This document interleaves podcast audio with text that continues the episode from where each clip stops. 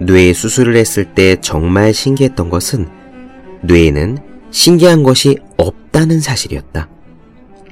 뇌는 그냥 1.5kg짜리 고기 덩어리였다. 뇌를 아무리 해부해봐도 그 속엔 영상도 없고 소리도 없고 자아도 없고 기억력도 없다.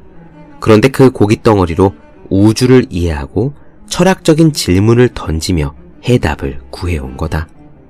김대식 뇌과학자의 말입니다. 우리는 평생 두뇌의 일부만을 사용하면서 살아간다는 이야기가 있었습니다. 우리의 무한한 가능성을 인정하는 선의의 격려겠지만 불행하게도 이것은 사실이 아니에요. 자기 공명장치 MRI의 촬영 결과 우리 뇌의 모든 부분은 열심히 활동을 한다는 사실이 밝혀졌습니다. 다만 모든 부분이 동시에 활성화되지 않을 뿐이죠. 그러나 이러한 사실이 우리의 능력에는 한계가 있다는 결론으로 바로 이어지지는 않습니다. 오히려 천재라고 알려진 사람들도 일반인들과 똑같은 뇌를 가지고 있고요. 단지 쓰임이 다를 뿐이라는 사실을 알려주는 것입니다. 같은 스마트폰을 어떤 사람은 비즈니스 툴과 어학기로 사용하지만 다른 사람은 겨우 점프해서 별을 따먹는 게임기로 쓰지 않습니까? 같은 기계지만 누가 어떻게 활용하느냐에 따라 그 가치는 천차만별입니다. 고작 스마트폰도 이런데 우리의 두뇌는 어떨까요? 이 엄청난 잠재력의 두뇌로 지금 여러분은 무엇을 하고 계십니까? 책상에 놓기만 해도 공부하고 싶어지는 365 혼공 캘린더 뇌의 10%도 채 사용하지 못한다는 거짓말 의 한 대목으로 시작합니다.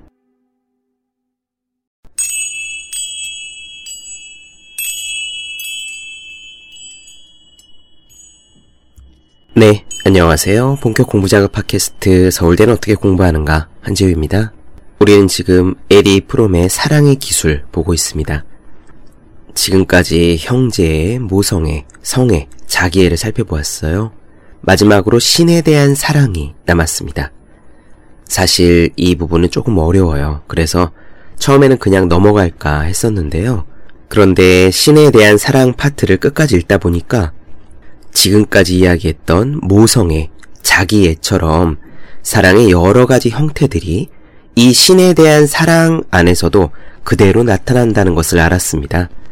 다시 말해, 우리가 부모에 대해 가지고 있는 사랑의 형태가 우리가 다른 인간들에 대해 가진 사랑의 형태가 곧 우리가 신을 사랑하는 형태라는 이야기죠. 신에 대한 사랑은 두 번에 나눠 드리겠습니다. 오늘은 유일신 사상의 발달 과정을 훑어보면서 그 가운데 어떻게 인간의 사랑의 형태가 성숙해져 왔는지 볼 거예요. 주로 서양 종교로 생각하시면서 들으시면 되겠습니다.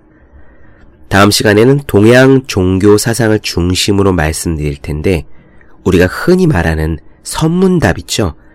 말인데 말이 안 되는 그런 역설적인 말들이 어떻게 진리를 드러내고 있는지 이야기 드릴 거예요. 그리고 결국 끝에 가서는 유일신 사상이 끝까지 성숙하고 역설적 사상이 제대로 이해가 된다면 그 둘은 서로 다르지 않고 싸울 필요가 없음을 이해하시게 될 겁니다. 신에 대한 올바른 사랑의 형태는 그쪽 어딘가에 존재하겠죠. 약간 어렵다는 말씀 먼저 드리고요. 먼저 오늘은 유일신에 대한 부분입니다. 다신교에서 출발했지만 결국 가장 강한 하나의 신 중심으로 질서가 확 잡히는 종교들도 프롬이 논의하는 내용에 속합니다. 가톨릭, 개신교, 이슬람, 유대교 등등을 생각하시면서 예로 드시면 될 거예요. 간단히 오늘 내용 요약해 드리겠습니다. 원래 인간은 자연 속에서 살았는데 거기서 분리되어 나오면서 다시 하나가 되는 것, 합의를 추구하게 된 것이 사랑의 원동력이라 했습니다. 그래서 동물을 숭배하는 토템 신앙이 나오죠. 그러다가 인간의 기술이 발달하면서 자연이 아니라 인간이 만들어낸 물건들, 예컨대 황금 황소 같은 우상들을 숭배하기 시작했고요. 마침내 그 물건들이 황소가 아니라 인간의 형태를 닮아가서 곧 신을 인간과 닮은 모습으로 구현해냅니다. 신인 동형의 상태예요. 이렇게 신이 인간의 모습을 하고 있다는 신인 동형의 상태에서는 우리가 부모와 다른 사람에게 경험했던 사랑의 형태가 신에 대한 사랑에서도 그대로 반복됩니다. 첫째는 어머니적인 사랑에서 아버지적인 사랑으로, 둘째는 개인적인 성숙도에 따라 사랑의 모습이 다른 형태로 나타난다는 겁니다. 종교학개론이나 신화 공부를 해보신 분들은 아시겠지만 우리 문명은 모계적 신앙에서 부계적 신앙으로 바뀌어 왔어요. 여자 신에게서 남자 신으로 바뀌어 왔다는 이야기입니다. 그리고 프롬에 설명하듯이 개인들이 어머니적 사랑에서 출발해서 아버지적 사랑으로 변화해 온 것처럼 말이죠. 그리고 인간의 사고가 성숙하면서 다시 말해 점점 추상적인 사고가 가능해지면서요. 인간의 모습을 한 신에서 진리, 정의, 사랑처럼 추상적인 신으로 바뀌어 갑니다. 아주 오래전에는 대리석을 신의 모습으로 깎아놓고 이게 신이다 라고 생각했는데 그렇게 물질적이고 인간적인 모습으로 신을 만나는 단계에서 신은 사랑이시다. 신은 진리다. 라고 생각하는 단계로 바뀌어 왔다는 거예요. 이런 단계에서 신이 가진 이름이 없어집니다. 이름이라는 것은 우리가 푸들, 철수, 영희, 코코처럼 하나의 유한한 존재에게 붙이는 거잖아요. 프롬은 모세의 에피소드를 들어서 이 부분을 설명할 거예요. 이렇게 일단 이름이 없어진 후에는 신을 제안하는 수식어들도 사라지기 시작합니다. 착하다, 예쁘다, 강하다, 귀엽다, 이런 수식어들은 사람에게 붙일 수 있는 거잖아요. 진리에게 착하다, 예쁘다라고 한정하는 수식어를 붙일 수는 없지 않습니까? 그래서 교리에서 모모이다라는 적극적인 한정적 수식어가 사라지는 대신에 모모는 아니다 라는 소극적인 한정적 수식어가 등장합니다. 직접 들어보시죠. 오늘도 말씀이 길어졌네요. 그럼 시작하겠습니다.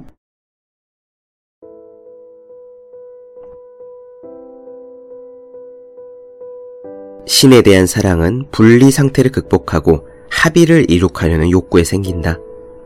모든 유신론적 종교에서는 그것이 다신론이든 일신론이든 신은 최고의 가치, 가장 바람직한 선이다.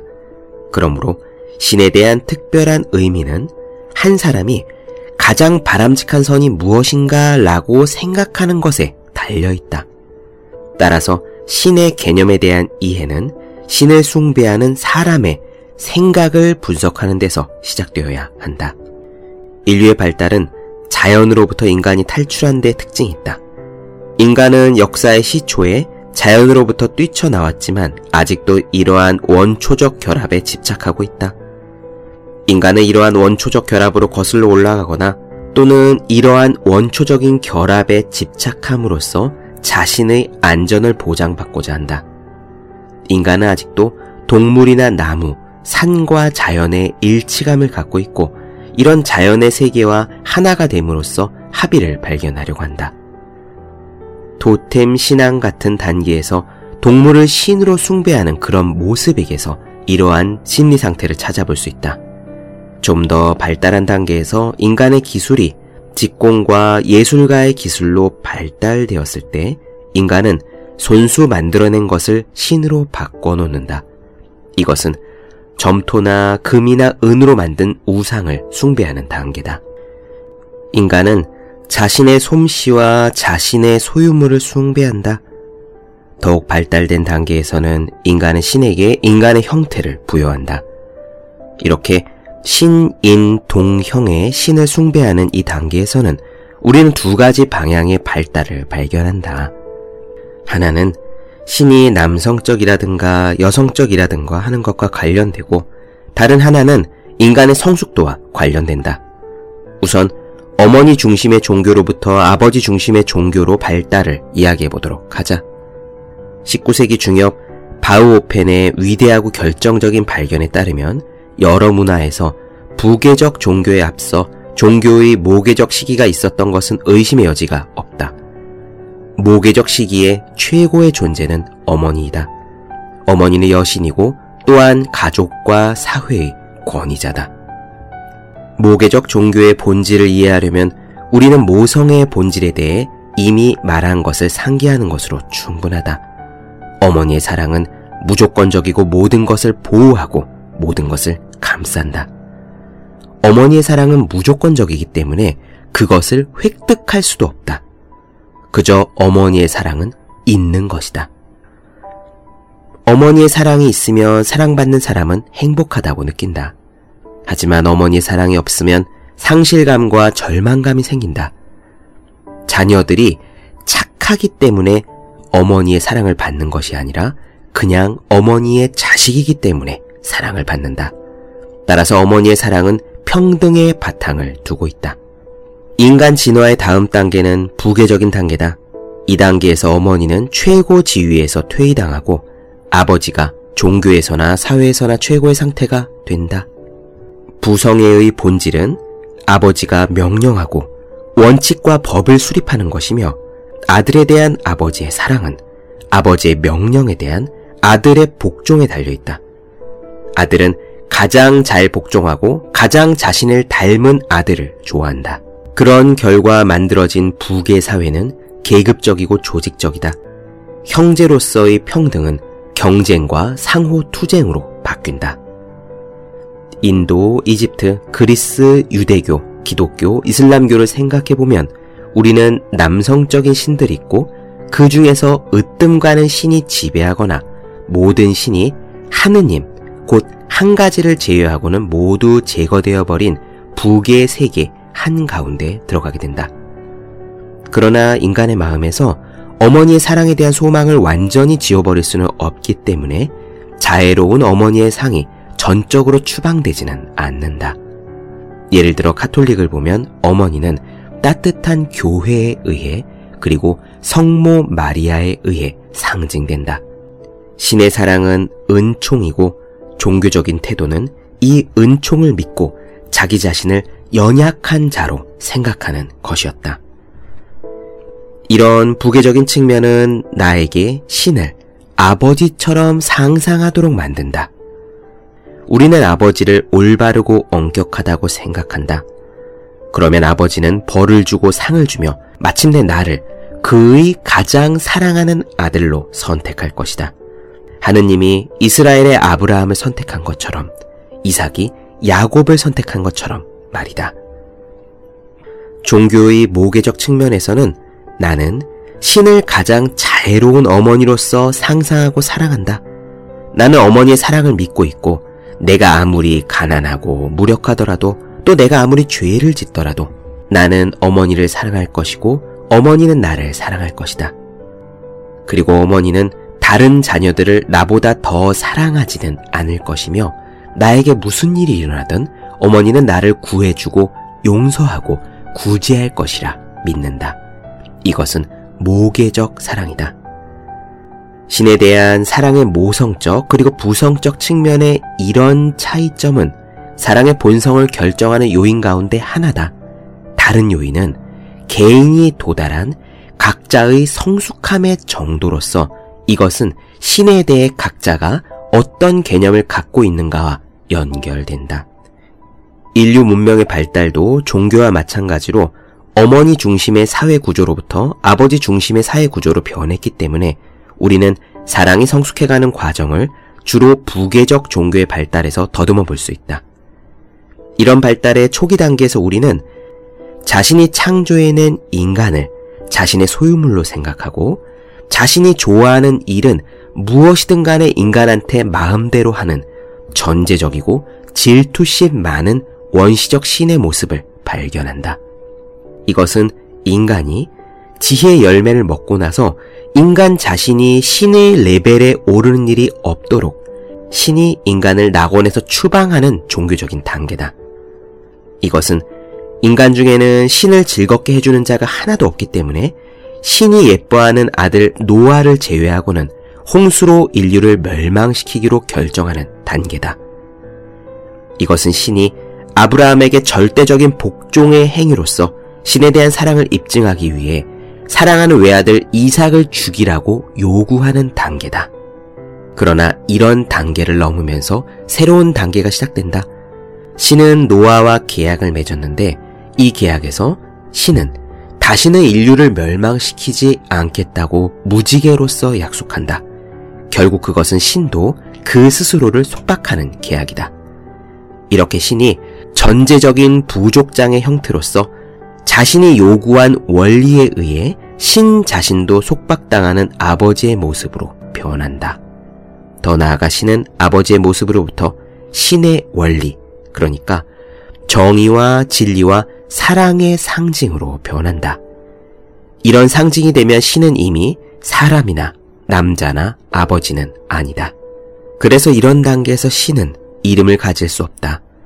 이름은 항상 하나의 사물이나 하나의 사람 또는 유한한 것을 나타내지 않은가. 신이 사람이 아니고 사물이 아니라면 이름을 가질 수 없다. 이러한 변화 중에서 가장 흥미로운 사건은 신이 모세에게 계시하는 성서의 이야기다. 헤브라이 사람들에게 들려주기 위해서 신의 이름을 알려달라고 모세가 말했을 때 신은 이렇게 대답했다. 나는 스스로 있는 자인이라. 그렇다. 여기서 나는 스스로 있는 자라는 말은 신은 유한하지 않고 사람이 아니며 어떤 특정한 존재가 아님을 의미하고 있다. 이 문장에 가장 적합한 번역을 하자면 다음과 같을 것이다. 그들에게 나의 이름은 이름이 없다는 것이다 라고 말하라. 즉, 헛되이 신의 형상을 만들지 말고 쓸데없이 신의 이름을 부르지 말고 궁극적으로는 신의 이름을 전혀 말하지 말라고 금지하는 것도 모두 하나의 목표, 그러니까 신은 아버지고 사람이라는 생각으로부터 인간을 벗어나게 하려는 목표를 지향하고 있다. 그 후 신학이 발달하는 단계에서 이러한 사상은 더욱 나아가서 인간은 신에게 적극적으로 수식하는 어떠한 말도 사용해서는 안 된다는 원리가 된다. 신은 현명하고 강하다고 착하다고 말하는 것은 기껏해야 신을 인간이라고 말하는 것이 된다. 우리가 할 수 있는 일은 기껏해야 신은 무엇 무엇이 아니다 라고 말하는 것. 신은 제한되지 않고 신은 불의를 행하지 않는다 라고 말하는 것이다. 결국 우리가 신이 무엇 무엇이 아니다 라는 것을 알게 되면 될수록 우리는 신에 대해 더 많은 지식을 갖게 된다. 이렇게 유일신 사상이 성숙해짐에 따라 그 결과는 결국 신의 이름을 말하지 말고 신에 대해 말하지 말라는 하나의 결론을 향해 나아간다. 원래 신인 동형의 신의 상태에서 이러한 순수한 일신론적 원리애로 진화되는 것이 신에 대한 사랑의 본성에도 여러 가지 차이가 생겨나게 된다는 것은 명백한 일이다. 원래 신이 아버지인 한 나는 어린아이였다. 나는 전지전능에 대한 자폐적인 욕망으로부터 완전히 벗어나진 못했다. 나는 아직도 어린아이처럼 나를 구해주고 나를 지켜주고 나에게 벌을 주고 내가 복종할 때 나를 좋아하고 내가 찬양하면 기뻐하고 내가 복종하지 않으면 화를 내는 아버지가 있어야 한다고 생각했다. 대부분의 사람들이 개인적인 발달에서 이런 단계를 넘어서지 못한 것은 매우 분명한 일이며 따라서 대부분의 사람들의 경우 신에 대한 신앙은 우리에게 도움을 주는 아버지 같은 신앙. 그것에 불과하다. 몇몇 위대한 인류의 스승들이 그리고 소수의 지혜로운 사람들이 이러한 종교의 개념을 극복했어도 이것은 아직도 종교의 지배적인 형태다. 참으로 종교적인 사람은 그렇지 않다. 만일 그가 일신론적인 관념의 본질에 따른다면 어떠한 소망을 위해서도 기도하지 않고 신에게 아무것도 기대하지 않는다. 그는 어린아이가 아버지나 어머니를 사랑하듯 신을 사랑하는 것이 아니다. 그는 신에 대해서는 아무것도 알지 못한다는 것을 깨달을 만큼 자신의 한계를 느끼고 있기 때문에 겸손하다. 이런 사람에게 있어서 신은 사랑과 진리와 정의의 상징이다. 그는 신이 무엇을 해주기 때문에 믿는 것이 아니라 신이 상징하고 있는 원리를 믿는다. 그는 진리를 생각하고 사랑과 정의에 따라 살고 그가 가지고 있는 잠재적인 능력을 충분히 발휘할 수 있는 기회가 주어지기 때문에 그의 전생애가 보람 있는 것이라고 생각한다. 따라서 신을 사랑하는 것은 신을 사랑할 줄 아는 충분한 능력을 우리가 획득하는 것에 이르게 되는 것이다.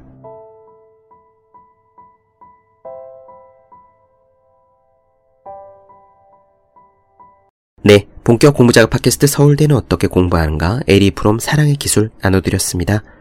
더 많은 이야기에 궁금하신 분들, 질문사항 있으신 분들은 제 네이버 블로그 터생의 즐거운 편지, 다음 카카오 브런치 한조의 브런치, 인스타그램에서 해시태그 서울대는 어떻게 공부하는가 검색해 주시면 좋겠습니다. 또 혼자 공부하는 사람의 필수품 왜 이런 책이 지금까지 없었을까?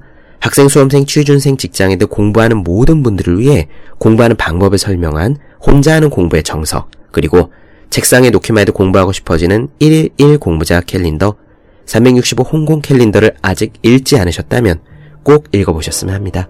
분명 도움이 되실 거예요. 그럼 오늘은 여기까지 하겠습니다. 전 다음 시간에 뵐게요. 여러분 모두 열심히 공부하십시오. 저도 열심히 하겠습니다.